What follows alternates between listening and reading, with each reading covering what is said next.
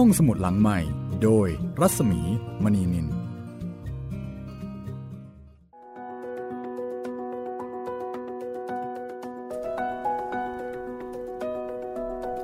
วัสดีค่ะ ต้อนรับคุณผู้ฟังเข้าสู่รายการห้องสมุดหลังใหม่นะคะ พบกับเราสองคนที่นี่เช่นเคยค่ะ กับดิฉันรัศมีมณีนิน แล้วก็คุณจิตรินเมฆเหลือง สวัสดีคุณจิตริน สวัสดีครับพี่หมีครับ ค่ะวันนี้เราจะมาลุยเรื่องใหญ่กันนะคะ โอ้โหเรื่องใหญ่สมชื่อจริงค่ะ เพราะว่าเรื่องที่จะเล่าให้ฟังในซีรีส์พูดผีปีศาจไทยกับหนังสือใครอยู่ในอากาศวันนี้นะคะ เรื่องแรกเนี่ยชื่อเรื่องใหญ่ๆอืมก็จริงๆแล้วนะคะเอ่อเป็นเรื่องบ้านนครนายก ของแฟนในสมัยคราวที่แล้วโดนผีบุกไป เป็นเอ่อจริง ๆ มันมันเป็นผีไหมมันเหมือนกับเป็นการทำขออ๋องโดนใช่ไหมเล่นของใส่ โดนเล่นของทำของใส่ครับ แล้วก็ทำให้เป็นผี เป็นผีที่ออกแนวพายุ ผีครับพายุ ผีพายุ ผีขว้างหิน ผีเป็นเป็นผีคว้างหินน่าจะมาอยู่แถวๆมอเตอร์เวย์หรือว่าอะไรแถวนี้นะคะครับ แต่ว่าคราวเนี้ยจะเป็นแบบไหนยังไงก็ไม่รู้ เพราะว่าเอ่อคุณนบเนี่ยบอกว่าโหนี่เรื่องใหญ่เลยทีเดียวอือหือก็น่าสนใจนะคะ เพราะว่าคราวที่แล้วเนี่ย คุณนบไม่ได้บอกว่าเป็นเรื่องใหญ่ครับ คุณนบสามารถที่จะให้คำแนะนำได้ ว่าต้องจัดการยังไงครับ ถ้าอย่างนั้นนะคะต้องต้องฟังแล้วล่ะค่ะว่า เรื่องใหญ่ในวันนี้เนี่ยมันคืออะไรนะคะ เพราะว่าจะว่าไปคุณนบนี่ก็เจอพูดผีปีศาจมาแล้วหลายรูปแบบ โชคโชนครับ โชคโชนมากนะคะ มีประสบการณ์สายมูนี่เพียบ เบอร์ไหนก็รับได้ตลอดนะคะ ครับ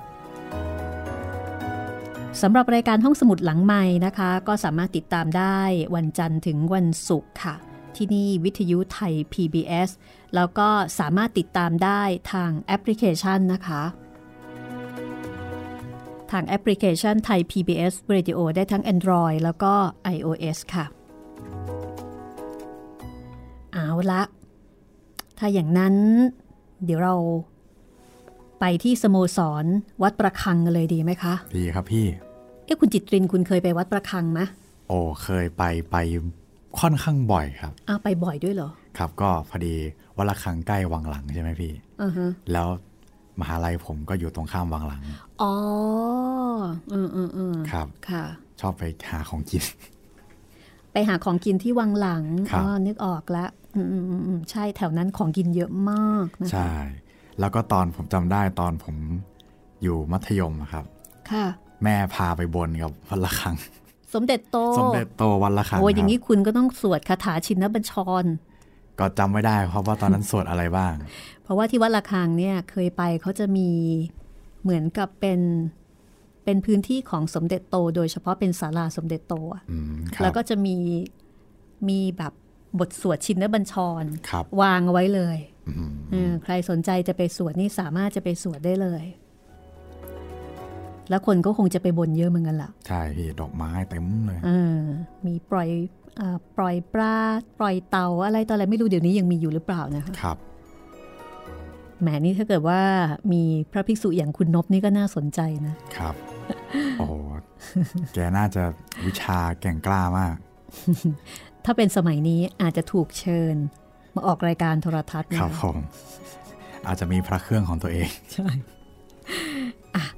เราไปที่สโมสรวิญญาณแห่งวัดประคังกันเลยนะคะ ไปที่กุฏิของคุณนบกันเลยค่ะ กับเรื่อง เรื่องใหญ่ ซึ่งเป็นตอนที่ 5 ในหนังสือใครอยู่ในอากาศ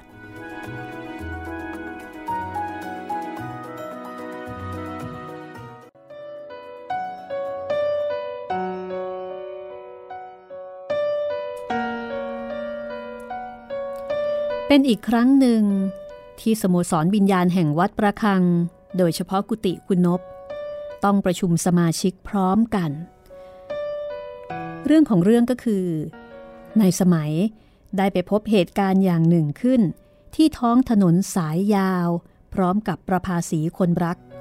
จึงต้องมาประชุมกันว่าเหตุที่พบนั้นจะช่วยกันแก้ไขอย่างไรได้บ้าง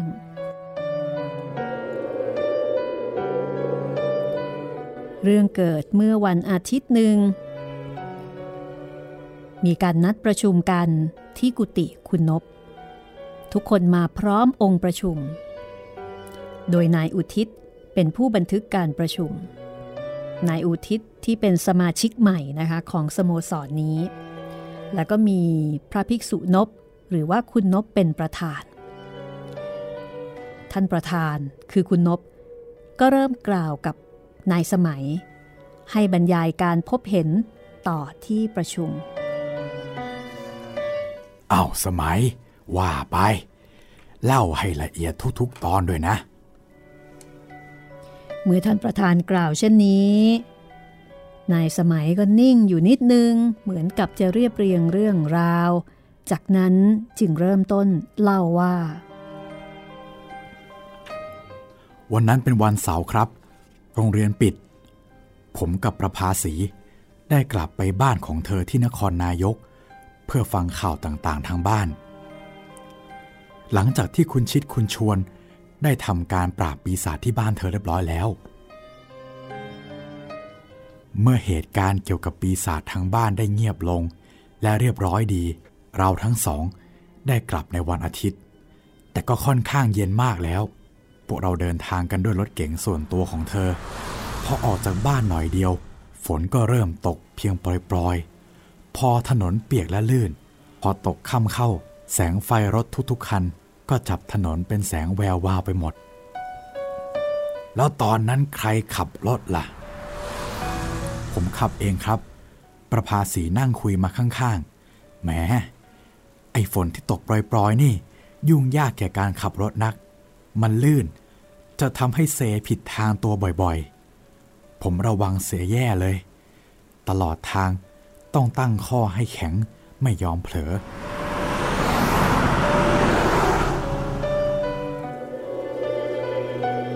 ในสมัยเล่าว่า พอพ้นสายนครนายก เข้าสู่ทางใหญ่สายสระบุรีมีรถมาก ปรากฏว่า รถเหล่านั้นเป็นรถที่ออกจากพระนคร สวนทางกับรถของนายสมัย และต่างฝ่ายต่างก็ไม่หรีไฟให้แก่รถที่สวนทาง ยิ่งวิ่งตามๆกันมาข้างหลังมากคัน ไฟก็สาดพื้นถนนที่ชุ่มฝน วาววาบ สะท้อนในตาไปหมดทำให้ในายสมัยขับรถลำบาก ต้องค่อยๆ หย่อนความเร็วลง เกรงว่าถ้าเกิดลื่น และล้อถลายไป แล้วก็ไปชนกับคันอื่นเข้า ก็จะเกิดอุบัติเหตุขึ้นได้ พอรถผ่านมาที่บริเวณหนึ่ง ที่ตรงนั้น ในสมัยจำได้ว่าครั้งหนึ่ง นักเรียนที่โรงเรียนสอนภาษาของเขา เมารถไปเที่ยวลบบุรี แล้วก็ไปชนประสานงากันที่นั่น วันนั้น นายสมัยไปเที่ยวกับนายอุทิศนายมั่นที่น้ำตกนางรองขากลับมาเห็นซากรถสองคัน พังทับกันอยู่ แม้จะเป็นเวลามืด แต่เขาก็ยังเห็นนักเรียนหญิงคนหนึ่ง โผล่หน้าออกมาจากรถพังนั้น พบหน้ากับเขา แล้วก็ยังโบกมือให้กับเขา ภาพนั้นในสมัยจำได้ติดตา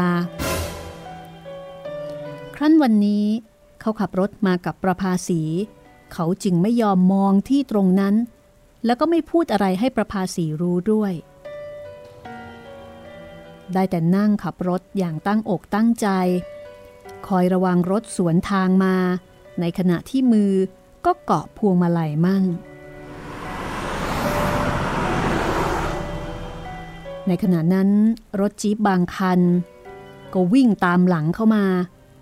แล้วก็เร่งเร็วปรือแซงขึ้นหน้าไป พร้อมกับเสียงเฮฮาของหนุ่มสาว หันหลังโผล่หน้าดูรถคันของนายสมัยกันทุกคน ทำนองที่ว่ารถคันนี้ใช้น้ำมันตราเต่าช่างวิ่งช้าเหลือเกิน แล้วก็น่าประหลาดแล้วก็น่าโกรธที่มีหลายคันทำแบบเดียวกัน ยิ่งกว่านั้นไม่แซงไปเปล่าๆ ยังมีพวกที่แซงขึ้นหน้ากันเองอีก ทั้งๆทที่กำลังแซงคันของนายสมัยอยู่ นายสมัยต้องเบาเครื่องลง เพราะว่าหนักใจ กลัวการแซงของบรรดารถเหล่านั้นนั่นเอง ว่าถ้าแสงไม่พ้น ไปชนกันเองเข้า ก็จะกระเด็นกระท้อนมาใส่รถเขาอย่างแน่ สมัย ถ้าเหนื่อยมาก เปลี่ยนให้ฉันขับบ้างก็ได้นะ ประภาสีพูดโดยหวังดี แต่นายสมัยก็ตอบกลับไปว่า ไม่เป็นไร ขอให้ฉันสู้ต่อไปเถอะในระยะนั้นเอง มีรถวิ่งสวนมาหลายคัน เปิดไฟแรงๆทั้งนั้น พวกคันหลังๆก็พยายามจะแซงขึ้น แต่ก็ยังไม่กล้า ขยับจะเบนหัวแซงอยู่หลายหนอยู่ ในสมัยมองดูอย่างใจหาย ถ้าเขาแซงกันไม่พ้นก็เวรกรรมเลย อยู่ดีๆ เขาจะพลอยพินาศไปด้วย และในขณะเดียวกันนั่นเอง ก็มีแสงไฟพุ่งจ้ามาทางด้านหลัง ไฟสว่างจ้าชิดเข้ามาทุกทีทุกที ทั้งๆทที่เขาก็เห็นอยู่แล้วว่า ถ้าขืนแซงขวาขึ้นไป ก็น่าจะกินทางไปมาก ต้องประสานงากับด้านโน้นแน่ๆ มันช่างเป็นช่วงเวลาที่ฉุกเฉินเสียจริง ๆ ไฟก็จ้า แทบจะเผาเลนในตาให้มอดไหม้ลง แต่เหตุใดหนอ คันหลัง จะเร่งไปไหนกัน พุ่งติดติดมา ทีท่าจะแซงขวาในสมัยขึ้นไปหาความตายอย่างนั้น คันผมไม่รู้ว่าจะทำอย่างไร ก็ขับไปเรื่อยๆ ในอัตราธรรมดา หนทางก็ไม่ได้เบี่ยงหลบให้เขาแซงได้ แต่ทันใดนั้นเอง เหมือนผีหลอกครับ รถคันที่ตามหลังผม เมื่อแซงขวาไม่ได้ ก็เกิดจะแซงซ้ายผมขึ้นมา มหาบันไลแล้ว มันผิดทั้งกฎจราจร และฝ่าอันตรายยิ่งใหญ่ ทั้งๆทที่เห็นอยู่แล้ว ว่าข้างหน้าผมก็มีรถบรรทุกวิ่งอยู่อย่างไม่เร็วนัก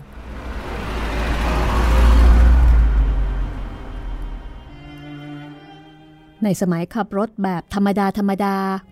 ไม่ช้าแล้วก็ไม่เร็ว แล้วก็ยึดทางของตนอย่างแน่วแน่ คือไม่ยอมกินทางไปทางขวา เกรงฝ่ายโน้นจะแซงกันเอง เมื่อเป็นดังนั้น รถของนายสมัยก็เลยต้องเกาะแนวซ้ายจนชิดทาง ไม่มีทางที่จะให้คันหลังบ้าบอแซงซ้ายขึ้นมาได้ล่ะ แต่ก็บ้าอย่างพินาศคันหลัง เกิดแซงซ้ายจนได้ คันรถตกทางลงไปเพียงครึ่งเดียว ใช้ความเร็วอย่างนั้น เกาะข้างทางอยู่โดยไม่พลิกคว่ำไป พอพ้นจากรถของนายสมัย เขาก็ฉลบขึ้นข้างหน้าได้ ผมตกใจ เหมือนหัวใจจะทะลักออกทั้งปาก ประภาสีร้องกรีดอย่างปอดลอย ผมรีบเบาเครื่อง กลัวจะพุ่งเข้าจูบท้ายเขาอย่างแรง รถคันแซงอย่างบ้านั่น เป็นรถเก๋ง จะเป็นชนิดใดดูไม่ทัน แต่เห็นว่าเป็นเก๋งที่เล็กกว่าผม คันเขาจะเร่งไปอีก แต่ก็เร่งไม่ได้ เพราะรถบรรทุกอยู่ข้างหน้า ไฟแดงท้ายของเขา สาดแสงลงถนนเปียก ก็เป็นประกายไฟจากเงาน้ำกินตาผมเหลือเกิน ขณะนั้นเอง ประภาสีก็ได้ร้องกรีดขึ้นอีก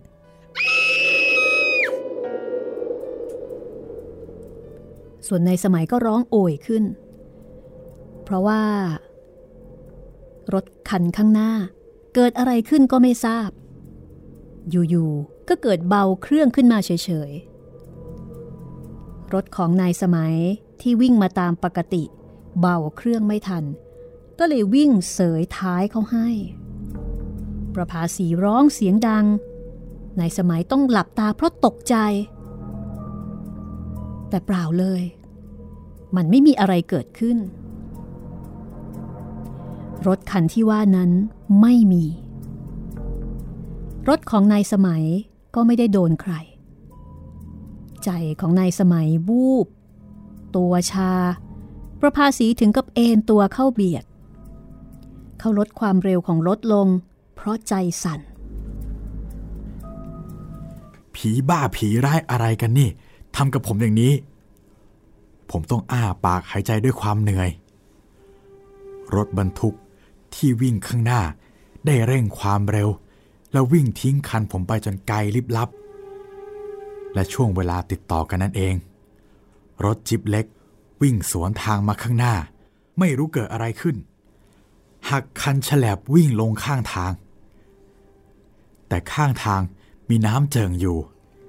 อย่างดีก็แค่เปียกน้ำกัน ไม่มีการตายกันเป็นแน่ ผมเสียมารยาท และมนุษยธรรมหมดสิ้น ไม่มีแก่ใจจะหยุดช่วยเหลือ เพราะตัวเองหัวใจเหลืออยู่เพียงนิดเดียว ปอดเต็มทน ในสมัยหยุดเหล้าแล้วก็ดื่มน้ำส่วนประภาสีนั้น แม้จะได้ไปด้วยกันเห็นมากับตาด้วยกัน แต่ก็ไม่ได้พลอยเล่าเหตุนั้นแข่งกับคุณสมัย เพียงแต่ยิ้มน้อยๆ แล้วก็โครงศีรษะ นี่แหละครับ ผมว่ามันมาจากการล้มตายในถนนกันมากต่อมากเข้า วิญญาณก็ล่องลอยกันทั่ว ๆ ไป เวลาใดนึกสนุกขึ้นมา ก็หลอกล้อพวกรถที่วิ่งวิ่งกันมาเล่นสนุกสนุก แต่มันก็เป็นภัยอยู่ไม่น้อย ถ้าปอดไม่ดีก็ตายกัน ในการประชุมครั้งนี้ อยากจะทราบว่า พวกเราจะมีทางอะไรช่วยเหลือแก้ไขกันได้บ้าง มีทางอะไร ที่จะอัญเชิญวิญญาณเหล่านั้น ให้ไปผุดไปเกิดเสียได้ นี่คือประเด็นที่นายสมัยต้องการจะมาขอความเห็น จากที่ประชุมโดยเฉพาะจากท่านประธานก็คือคุณนบนั่นเอง เราไม่มีทางจะเชิญเขาไปเกิดได้ เชิญให้เขาอยู่ง่ายกว่าเชิญให้เขาเกิด แม่ถ้าจะต้องร้อนถึงคุณชิดคุณชวนอีกกระมัง ไหนมั่นเป็นฝ่ายพูดบ้าง อย่าลืมว่า การเกิดนั่นฮะเขาเกิดกันโดยไม่รู้ตัว ความจริงวิญญาณทุกๆดวง พยายามหลบหลีกการเกิด เมื่อเราอยากจะให้เขาเกิดก็เล่นไม้ดื้อเอาหญิงที่ตั้งคัน นั่งรถไปทั่วๆทุกถนน เพื่อเชิญหรือให้ความดูดดึงของก้อนโลหิตในคันบีบบังคับ ดูดดึงไปให้เกิด แต่ใครล่ะ จะรู้ว่าหญิงที่เราหาไปนั้นก้อนเลือดในคันเขาจะต้องการวิญญาณหรือยัง นี่เป็นเรื่องยากขั้นหนึ่ง แต่ขั้นสองนั้น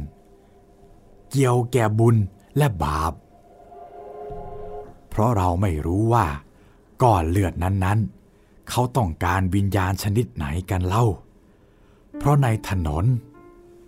มีวิญญาณหลายประเภท เอาละสมมุติว่าเรากับเจ้าของคันรู้แล้วว่า เจ้าของคันต้องการวิญญาณชนิดสุภาพเรียบร้อย ซื่อสัตย์มีความกล้าหาญเที่ยงตรง และเอาอย่างยอดยอดทั้งนั้น แต่ใครเล่าจะรู้ว่าวิญญาณดวงไหน ที่ลอยอยู่จะมีสภาพดังที่กล่าวมานั้น จะได้มาสู่คันของเขาสมดังเจตนา เราก็หารู้ไม่ ก็เป็นการสุ่มๆไป ก็ย่อมเป็นบาปเป็นกรรม ที่มอบของไม่ดีให้แก่เขา เพราะวิญญาณตามถนนน่ะร้อยพันแปด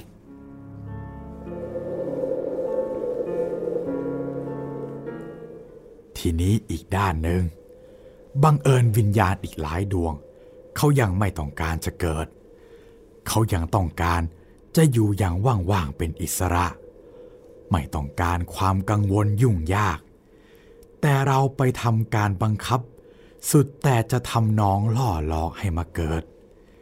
เราจะบาปหรือไม่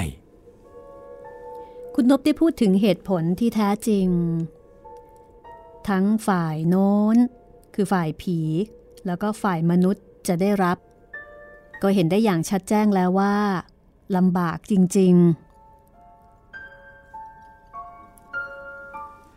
แม่เจ้าเอ้ย เช่นนั้นก็ต้องปล่อยเขาอยู่กันเกลื่อนถนนไปอย่างนั้นใช่ไหมครับ เรื่องวิญญาณ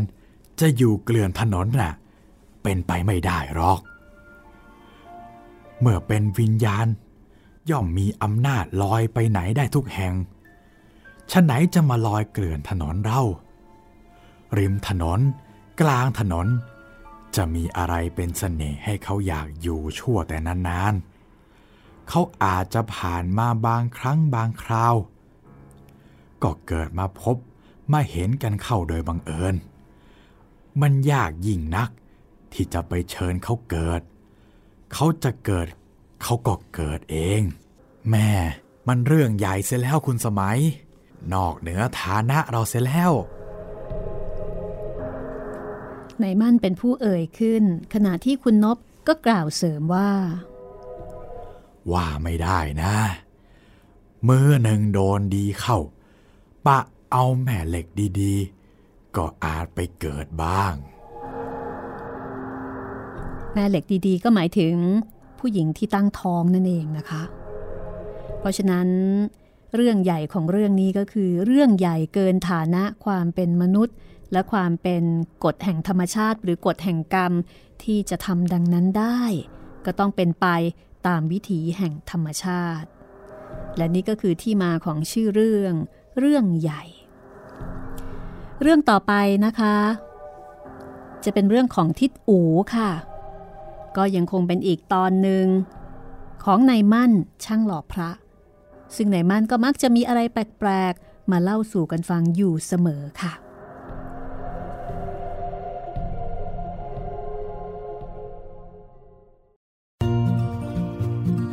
ห้องสมุดหลังใหม่ โดยรัศมีมณีนิน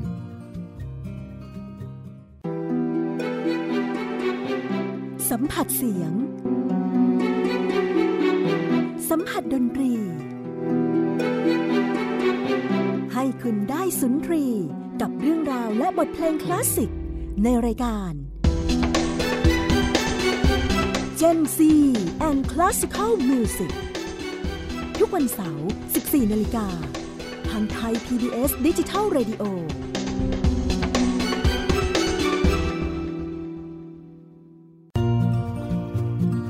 ห้องสมุดหลังใหม่ โดยรัศมีมณีนิน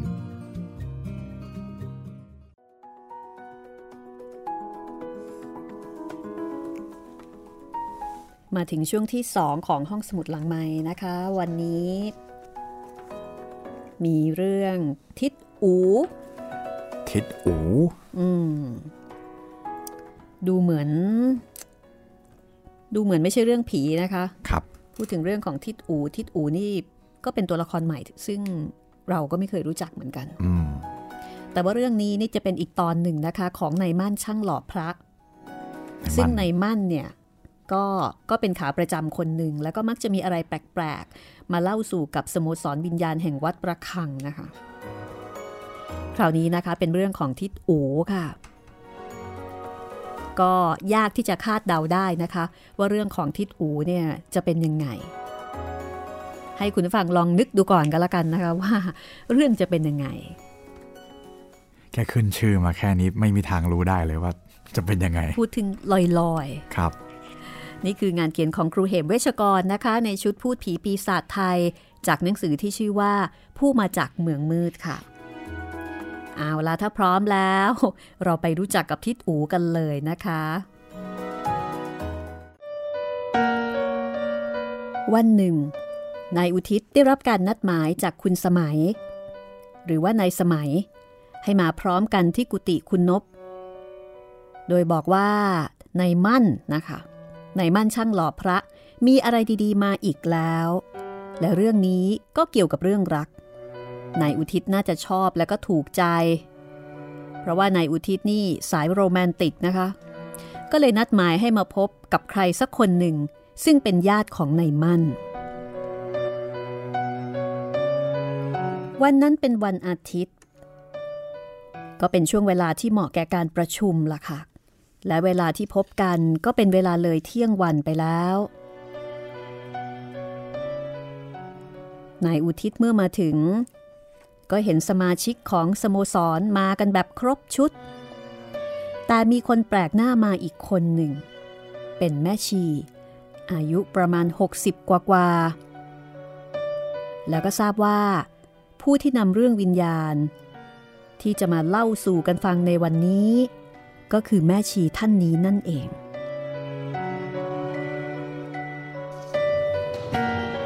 เมื่อมาถึงนายมั่น เป็นผู้กล่าวเปิดการประชุมขึ้น โดยตั้งตัวเป็นเลขาธิการสมาคม ต่อหน้าสมาชิกและคุณนบผู้เป็นประธานอยู่ณที่นั้น เอาละครับแม่ชี ผู้ที่อยากฟังเรื่องของแม่ชีก็มาแล้ว เห็นจะเดินเรื่องได้เลย ทางด้านแม่ชี ผู้มาใหม่ หันมามองดูนายอุทิศ แล้วก็ยิ้มน้อยๆ เรื่องที่ฉันมาวันนี้ ก็เท่ากับมาขอให้ทุกท่าน ช่วยกันปลดความหนักอกหนักใจจากฉัน ผู้เป็นชี ซึ่งจริง ๆ แล้ว ฉันก็ควรจะเล่าบ่นแต่ทางธรรม ไม่ควรจะมีอะไรอะไรๆที่นอกเหนือไปจากกิจกรรมมาสุมอกอยู่ แม่ชีพูดแล้วก็มองหน้าทุกๆคน แม่ชีนี้ แม้ว่า จะเป็นคนชนบท แต่การพูดจาอะไรทุกๆคำแจ่มแจ้งมีจังหวะดีไม่แพ้คนกรุงเทพ แม่ชีก็เล่าว่า ฉันเป็นคนอยุธยา แต่ก็เป็นชานเมืองออกไป บ้านเกิดของฉัน คือตำบลไผ่ลิง และตอนนี้ฉันก็บวชชีอยู่ที่วัดพระญาติตำบลไผ่ลิง เรื่องที่จะเล่าให้ฟังนี่ฟังคล้ายว่าจะเป็นเรื่องความทุกข์ แต่ที่จริงเป็นเรื่องของความหนักใจ สำหรับแม่ชีที่ไม่เหมาะจะบรรทุกเอาไว้ในอก เพราะว่าเรื่องก็เรื่องของคนอื่น หากแต่ว่าบังเอิญไปพบเห็นเข้าอยากไม่รู้ตัว แล้วก็เลยกลายมาเป็นเรื่องที่ฝังใจ จนไม่รู้ว่าจะปลิดออกได้อย่างไร ก็เลยมาขอให้ท่านทั้งหลายช่วยด้วย เอาเถอะว่าไปเลย เราจะมีทางไหนที่จะช่วยกันได้ จะได้รู้ไป คืออย่างนี้ค่ะ ขอเล่าเรื่องตั้งแต่ตอนที่ฉันบวชชีใหม่ ๆ ก็แล้วกันนะคะ แม่ชีเล่าว่า วันหนึ่ง แม่ชีมีธุระเข้าไปในเมือง ไปที่ร้านขายอาหารร้านหนึ่ง แม่ชีนั้น ชอบพอกับเมียเท่าแก่ร้านมาก พอดีไปเจอกับทิดอูคนบ้านไผ่ลิงด้วยกัน ทิดอูอุ้มลูกหญิงเล็กๆ เข้าไปในร้าน หน้าตาดูมีความโศกเศร้าอย่างมาก ร่างกายก็พายผอมด้วยโรคภัย อุ้มนางรุ่ง ลูกสาวตัวน้อย ซึ่งอยู่ในสภาพที่ คือ ขี้มูกขี้ตา เกระกรังแล้วก็เดินเข้ามา ถามเท่าแก่เจ้าของร้านว่า แม่ชายเขาอยู่หรือเปล่า ทิดอูถามด้วยเสียงแหบเครือ ตัวเท่าแก่แล้วก็แม่เมียนผู้เป็นเมีย ก็หน้าตาเลิกลัก ลูกจ้างในร้านก็มีอาการอย่างเดียวกัน เอ๊ะ นี่แม่ฉายไม่ได้มาทำงานหลายวันแล้วจ้า เอ๊ะ มันยังไงกันล่ะจ๊ะ ทิดอูได้ฟังก็ถึงกับหน้าผงะจ๋อยไป แม่ชายไม่กลับบ้านหลายวันมาแล้ว ทิดอูอ้อมแอมหน้าตาบอกความสับสน ทางด้านเท่าแก่ก็เลยถามขึ้นบ้าง ด้วยความแปลกใจว่า เอา แล้วเข้าไปไหนซะล่ะ พอเท่าแก่ถามทิดอูก็มองหน้าเท่าแก่แบบตาลอยๆ ก่อนจะตอบว่า ฉันก็ไม่รู้เหมือนกันว่าเขาไปไหน ทิดอูก้มหน้ามองลูกสาวตัวน้อย ซึ่งให้นั่งบนโต๊ะที่ว่างๆ แล้วก็พูดกับลูกว่า แม่เขาไม่อยู่ลูกเอ้ย นี่คือเหตุการณ์ที่แม่ชีได้ประสบพบเห็นมา ได้ยินกับหู แล้วก็เห็นกับตาในเหตุการณ์นั้นเลยทีเดียว แม่ชีบอกว่า จริงอยู่ ฉันรู้จักพวกนี้ดี เพราะว่าอยู่ตำบลเดียวกัน แต่ว่าฉันน่ะไปบวชชีซะ อาศัยอยู่ที่วัดก็ห่างบ้านไป ฉันเพิ่งรู้เดี๋ยวนั้นว่า แม่ฉายไปทำงานที่นั่น แล้วก็ไม่ได้ไปทำงานมาหลายวันแล้ว แต่เรื่องก็เป็นไปว่า แม่ฉายก็ไม่ได้กลับบ้านอีกด้วย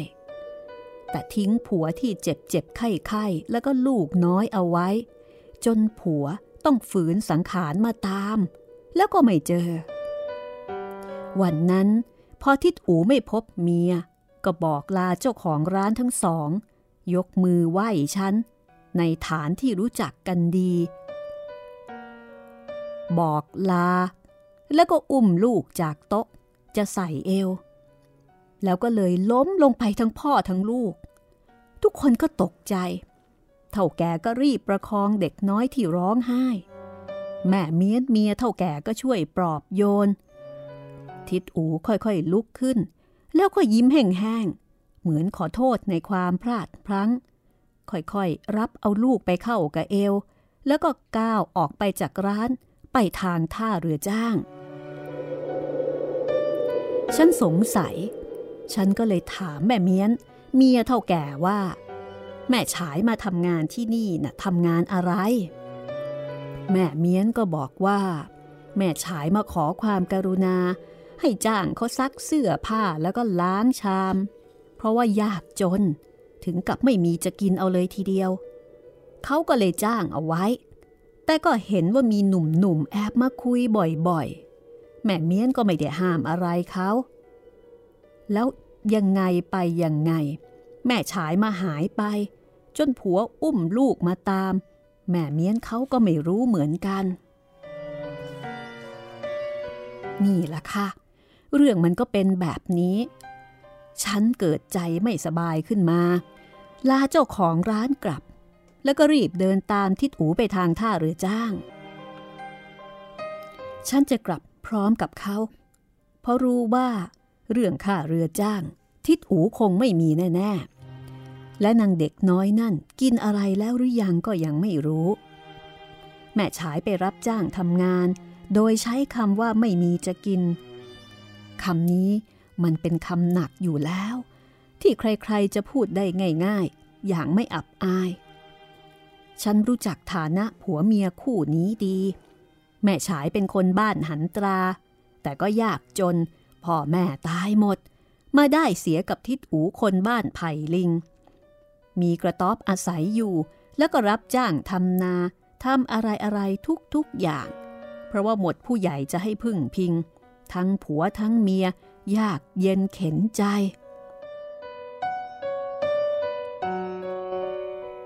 วกคุณคุณทั้งหลายจงทราบว่า ครองนี้ทั้งครองก็อาศัยนาเท่านั้นแหละเป็นอาชีพ จะทำอะไรทางอื่นก็ไม่มีทาง พอหน้าน้ำน้ำก็ท่วมเป็นทะเล ถึงปลูกอะไรอื่นอีกก็ไม่ได้ เงินที่ได้มาจากเลี้ยงชีพนานั้น ปีหนึ่งมันก็มีหนเดียวเท่านั้นเอง พ้นหน้านาก็อดอดอยากยากันไป ที่ใครมีหลักดีก็พอจะเลี้ยงตัวกันได้ ครที่ไม่มีหลักก็เสมือนคนไข้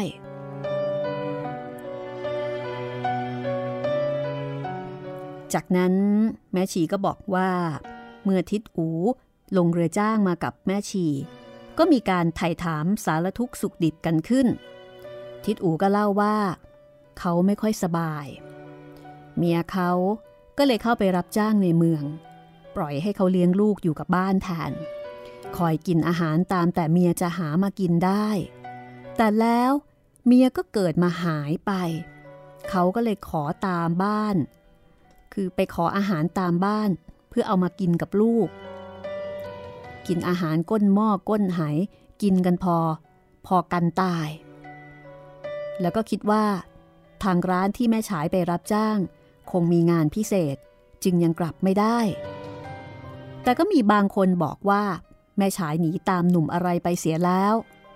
ทิดอูไม่แน่ใจ สงสัย ก็เลยดันด้นไปถามที่ร้านนั่นดู ปรากฏว่าก็เป็นจริงตามนั้น แม่ฉายทิ้งลูกเอาไว้ ทั้งตัวทิดอูเองก็เจ็บเจ็บไข้ไข้เข้าตาร้ายเสียแล้ว เล่าไปทิดอูก็ร้องไห้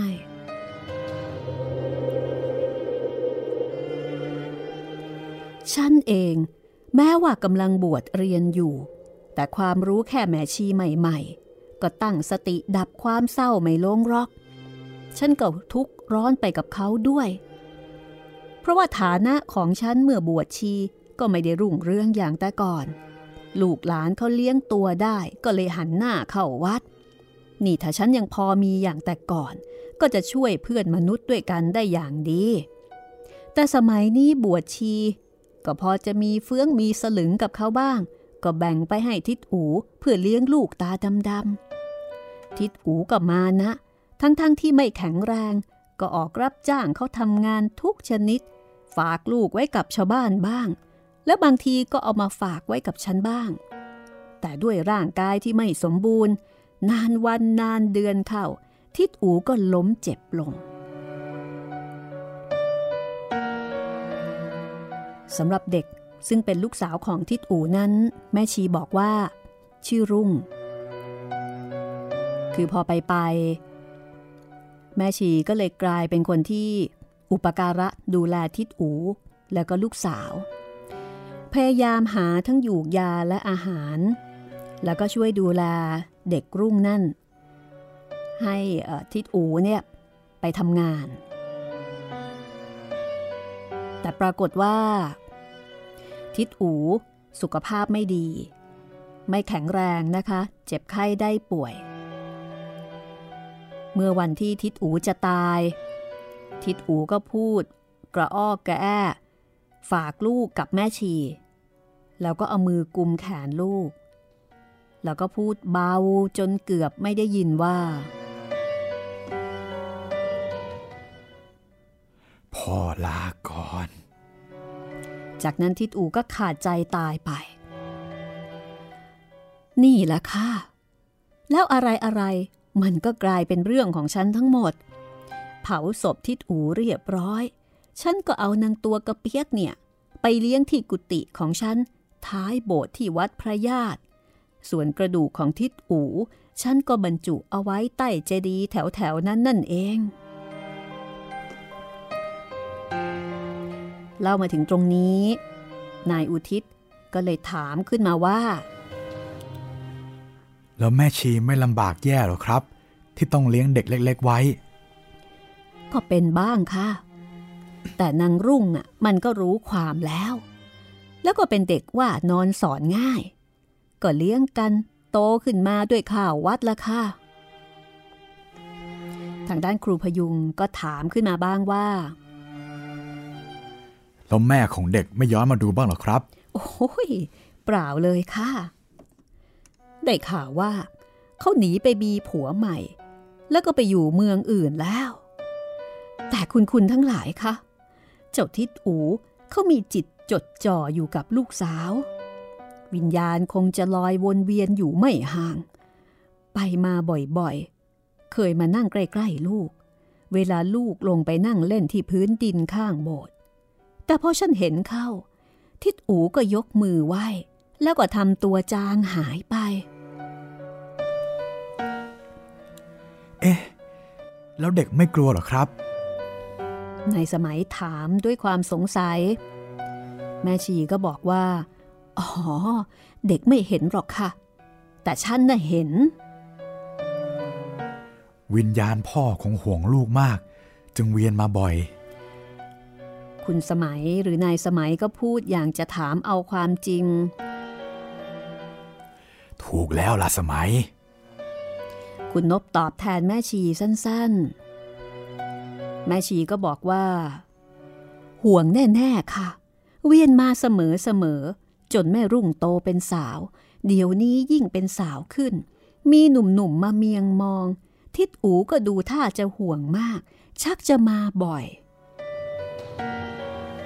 คงจะกลัวลูกสาวจะรักกับใครเข้ากระมัง เออ แม่ชีครับ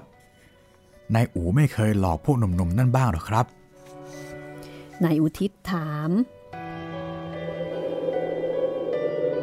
แม่ชีก็บอกว่า เอาสิคะ เอาบ้างทีเดียว ไอ้พวกหนุ่มๆเหล่านั้น เคยร้องโวยวาย แต่ฉันน่ะไม่เห็นหรอก ได้ยินแต่เสียงเอะอะกัน แต่เรื่องของเจ้าพวกหนุ่มๆน่ะฉันคอยระวังอยู่ทุกฝีก้าว เพราะว่ากลัวมันจะลำบากคราวหลัง ถ้าใครมาสู่ขอเป็นเรื่องเป็นราว ก็จะจัดการให้ กลัวก็แต่มันจะมาชิงเอาเป่าเปล่า แล้วพอเสียแล้วก็จะทิ้งขว้างกัน ชะตาของมันก็จะเข้าความยากแค้นเหมือนพ่อแม่ แต่ก็นั่นแหละคุณเอ้ย พวกคนบ้านนี้น่ะ แม่จะมาสู่ขอ ก็คงจะเกี่ยงเรื่องฐานะกัน ดูว่าคนเราน่ะ ถ้าไม่มีฐานะเลย มันก็ไม่มีราคาอะไร คล้ายแมวคล้ายหมา ขอเปล่าๆขโมยเอาเปล่าๆแทบจะเหมือนกันไปหมดตั้งแต่คลองกระบัง และคลองบางสแกจดอุทัยชายใดที่จะมีเมียสักคนก็จะดูว่าหญิงนั้นมีฐานะอะไรบ้าง อย่างชั่วไม่มีอะไรเลย มีเพียงควายสักสองตัว ก็ยังถือว่าพอมีราคา ถ้ามิฉะนั้นก็หมดราคาคนฮ่านี่ล่ะค่ะ ทิดอูผู้พ่อจึงมีวิญญาณห่วงนักอืมน่าสงสาร คุณนบซึ่งเป็นประธานการประชุม ก็หลุดปากออกมาด้วยความเห็นใจ ในขณะที่นายอุทิศก็บอกว่า ครับ น่าสงสารคนที่ไม่มีอะไรติดตัว แม้จะมีความประพฤติดี แต่ก็ไม่มีราคา ถูกค่ะ มีแต่ตัวก็ไม่มีราคาควายแท้ๆ ยังมีราคาสักกว่าปะโท ถ้าอย่างนั้นก็แต่งงานกับควายจะเป็นไง คราวนี้เป็นคุณสมัยที่ร้องขึ้นมาโดยแดกดัน เพราะว่าฟังฟังๆไป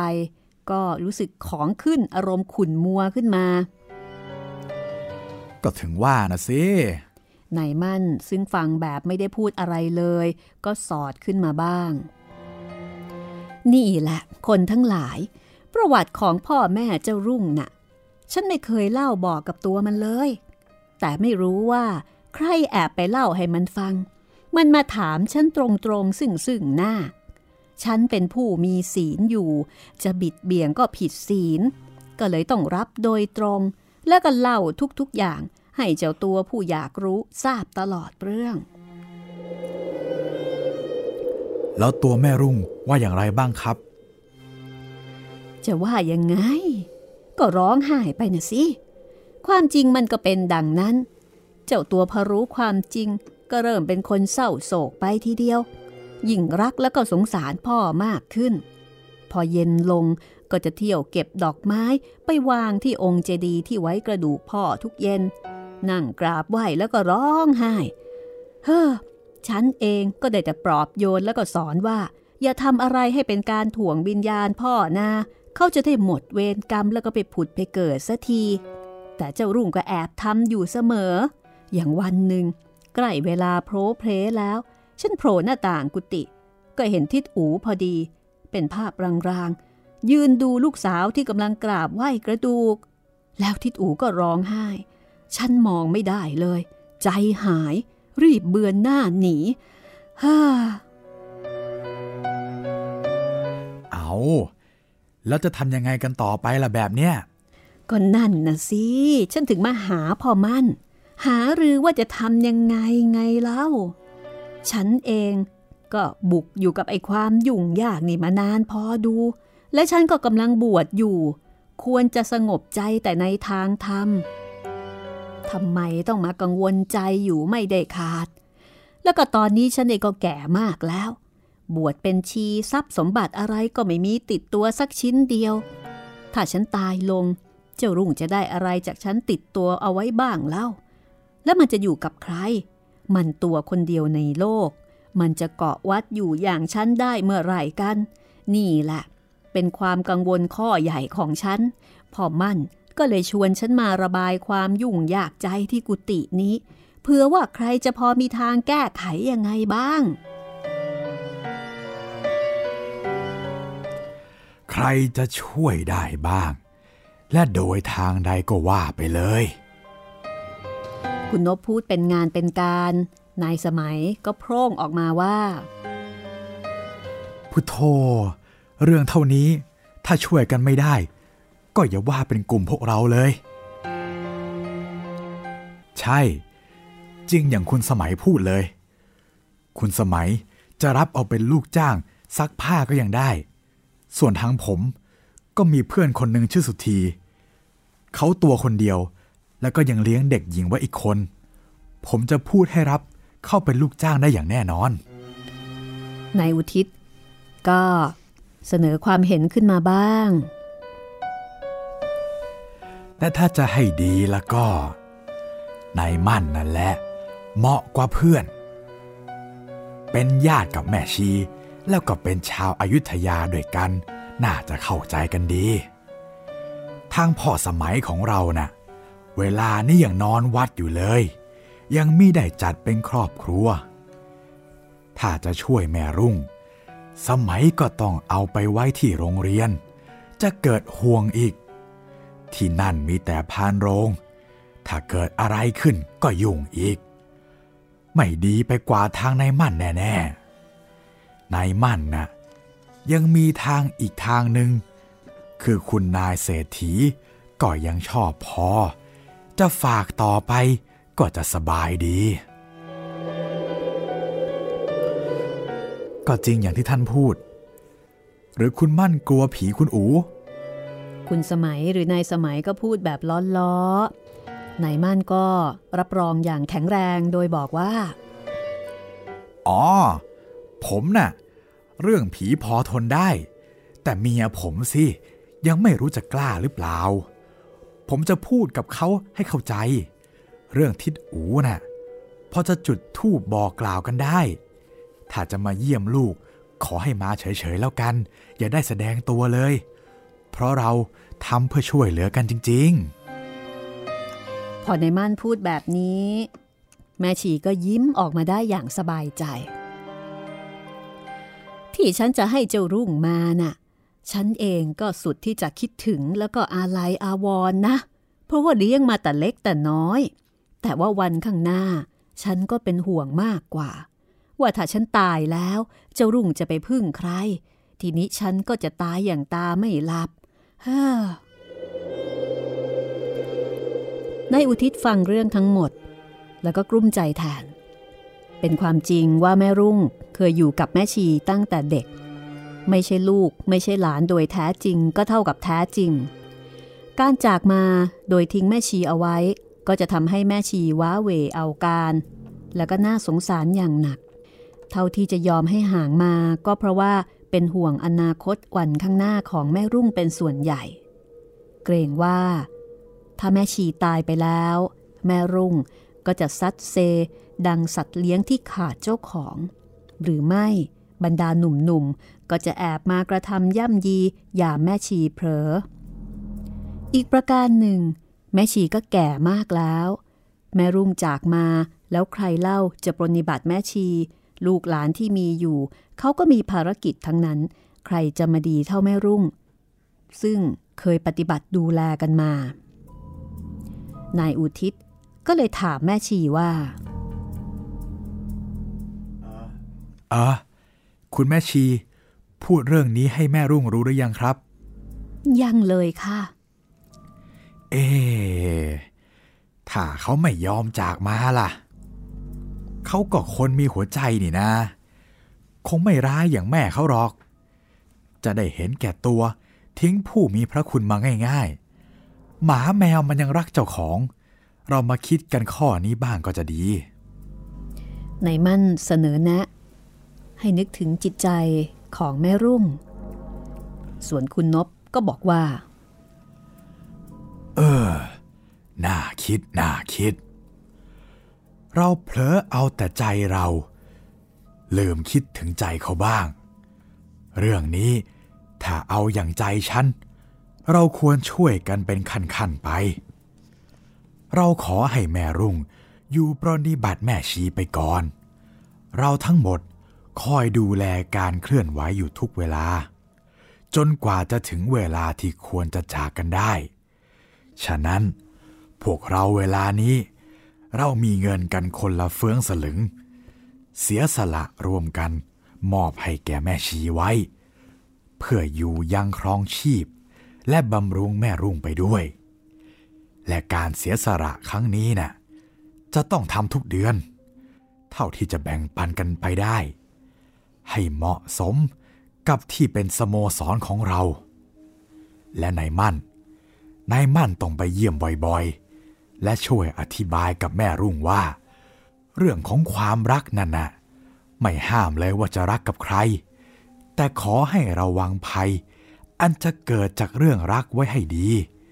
เรื่องรักเนี่ยนะ ถ้าดีก็ดีทีเดียว แต่ถ้าผิดแล้ว ภัยนั่นน่ะ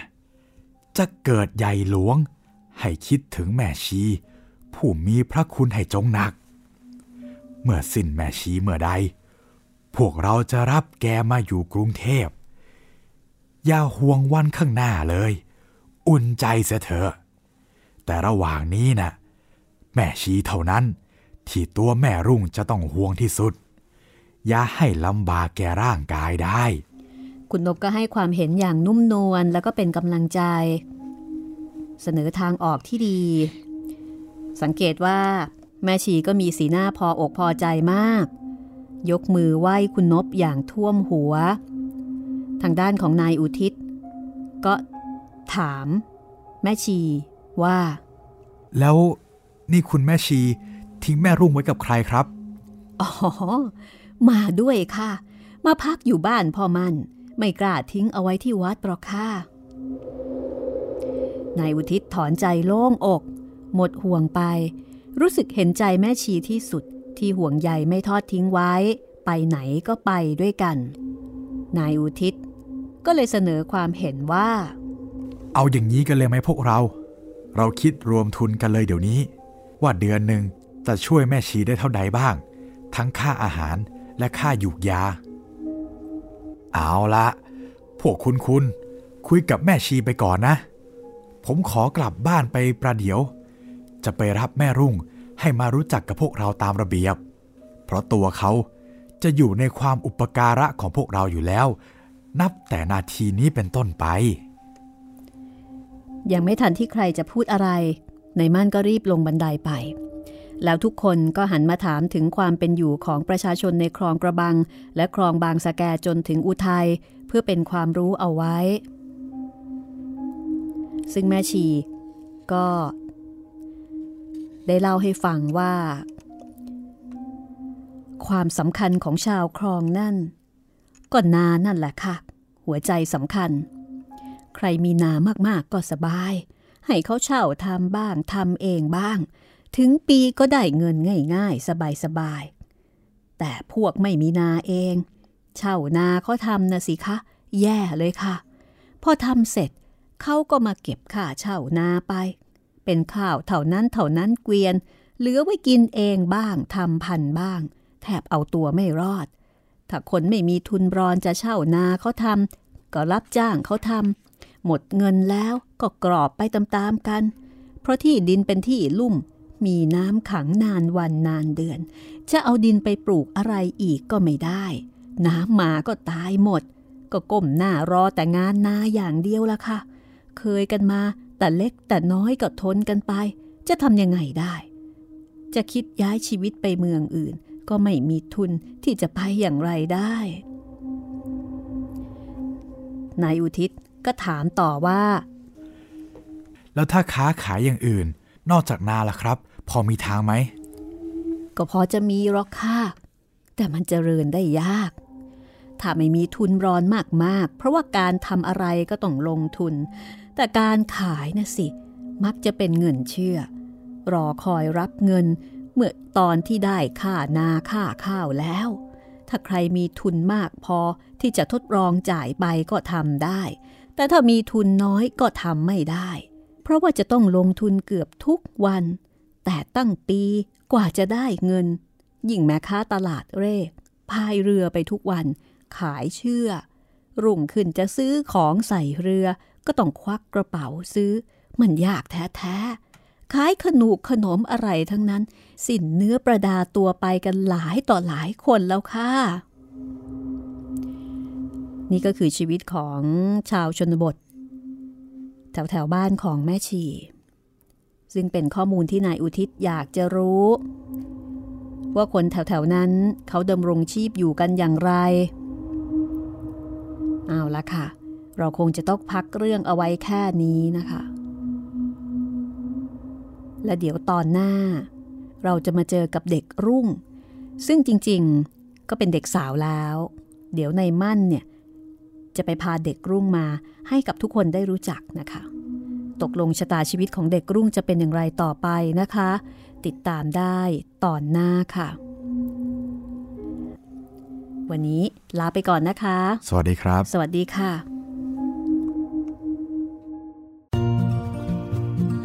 ห้องสมุดหลังใหม่ โดยรัศมีมณีนิน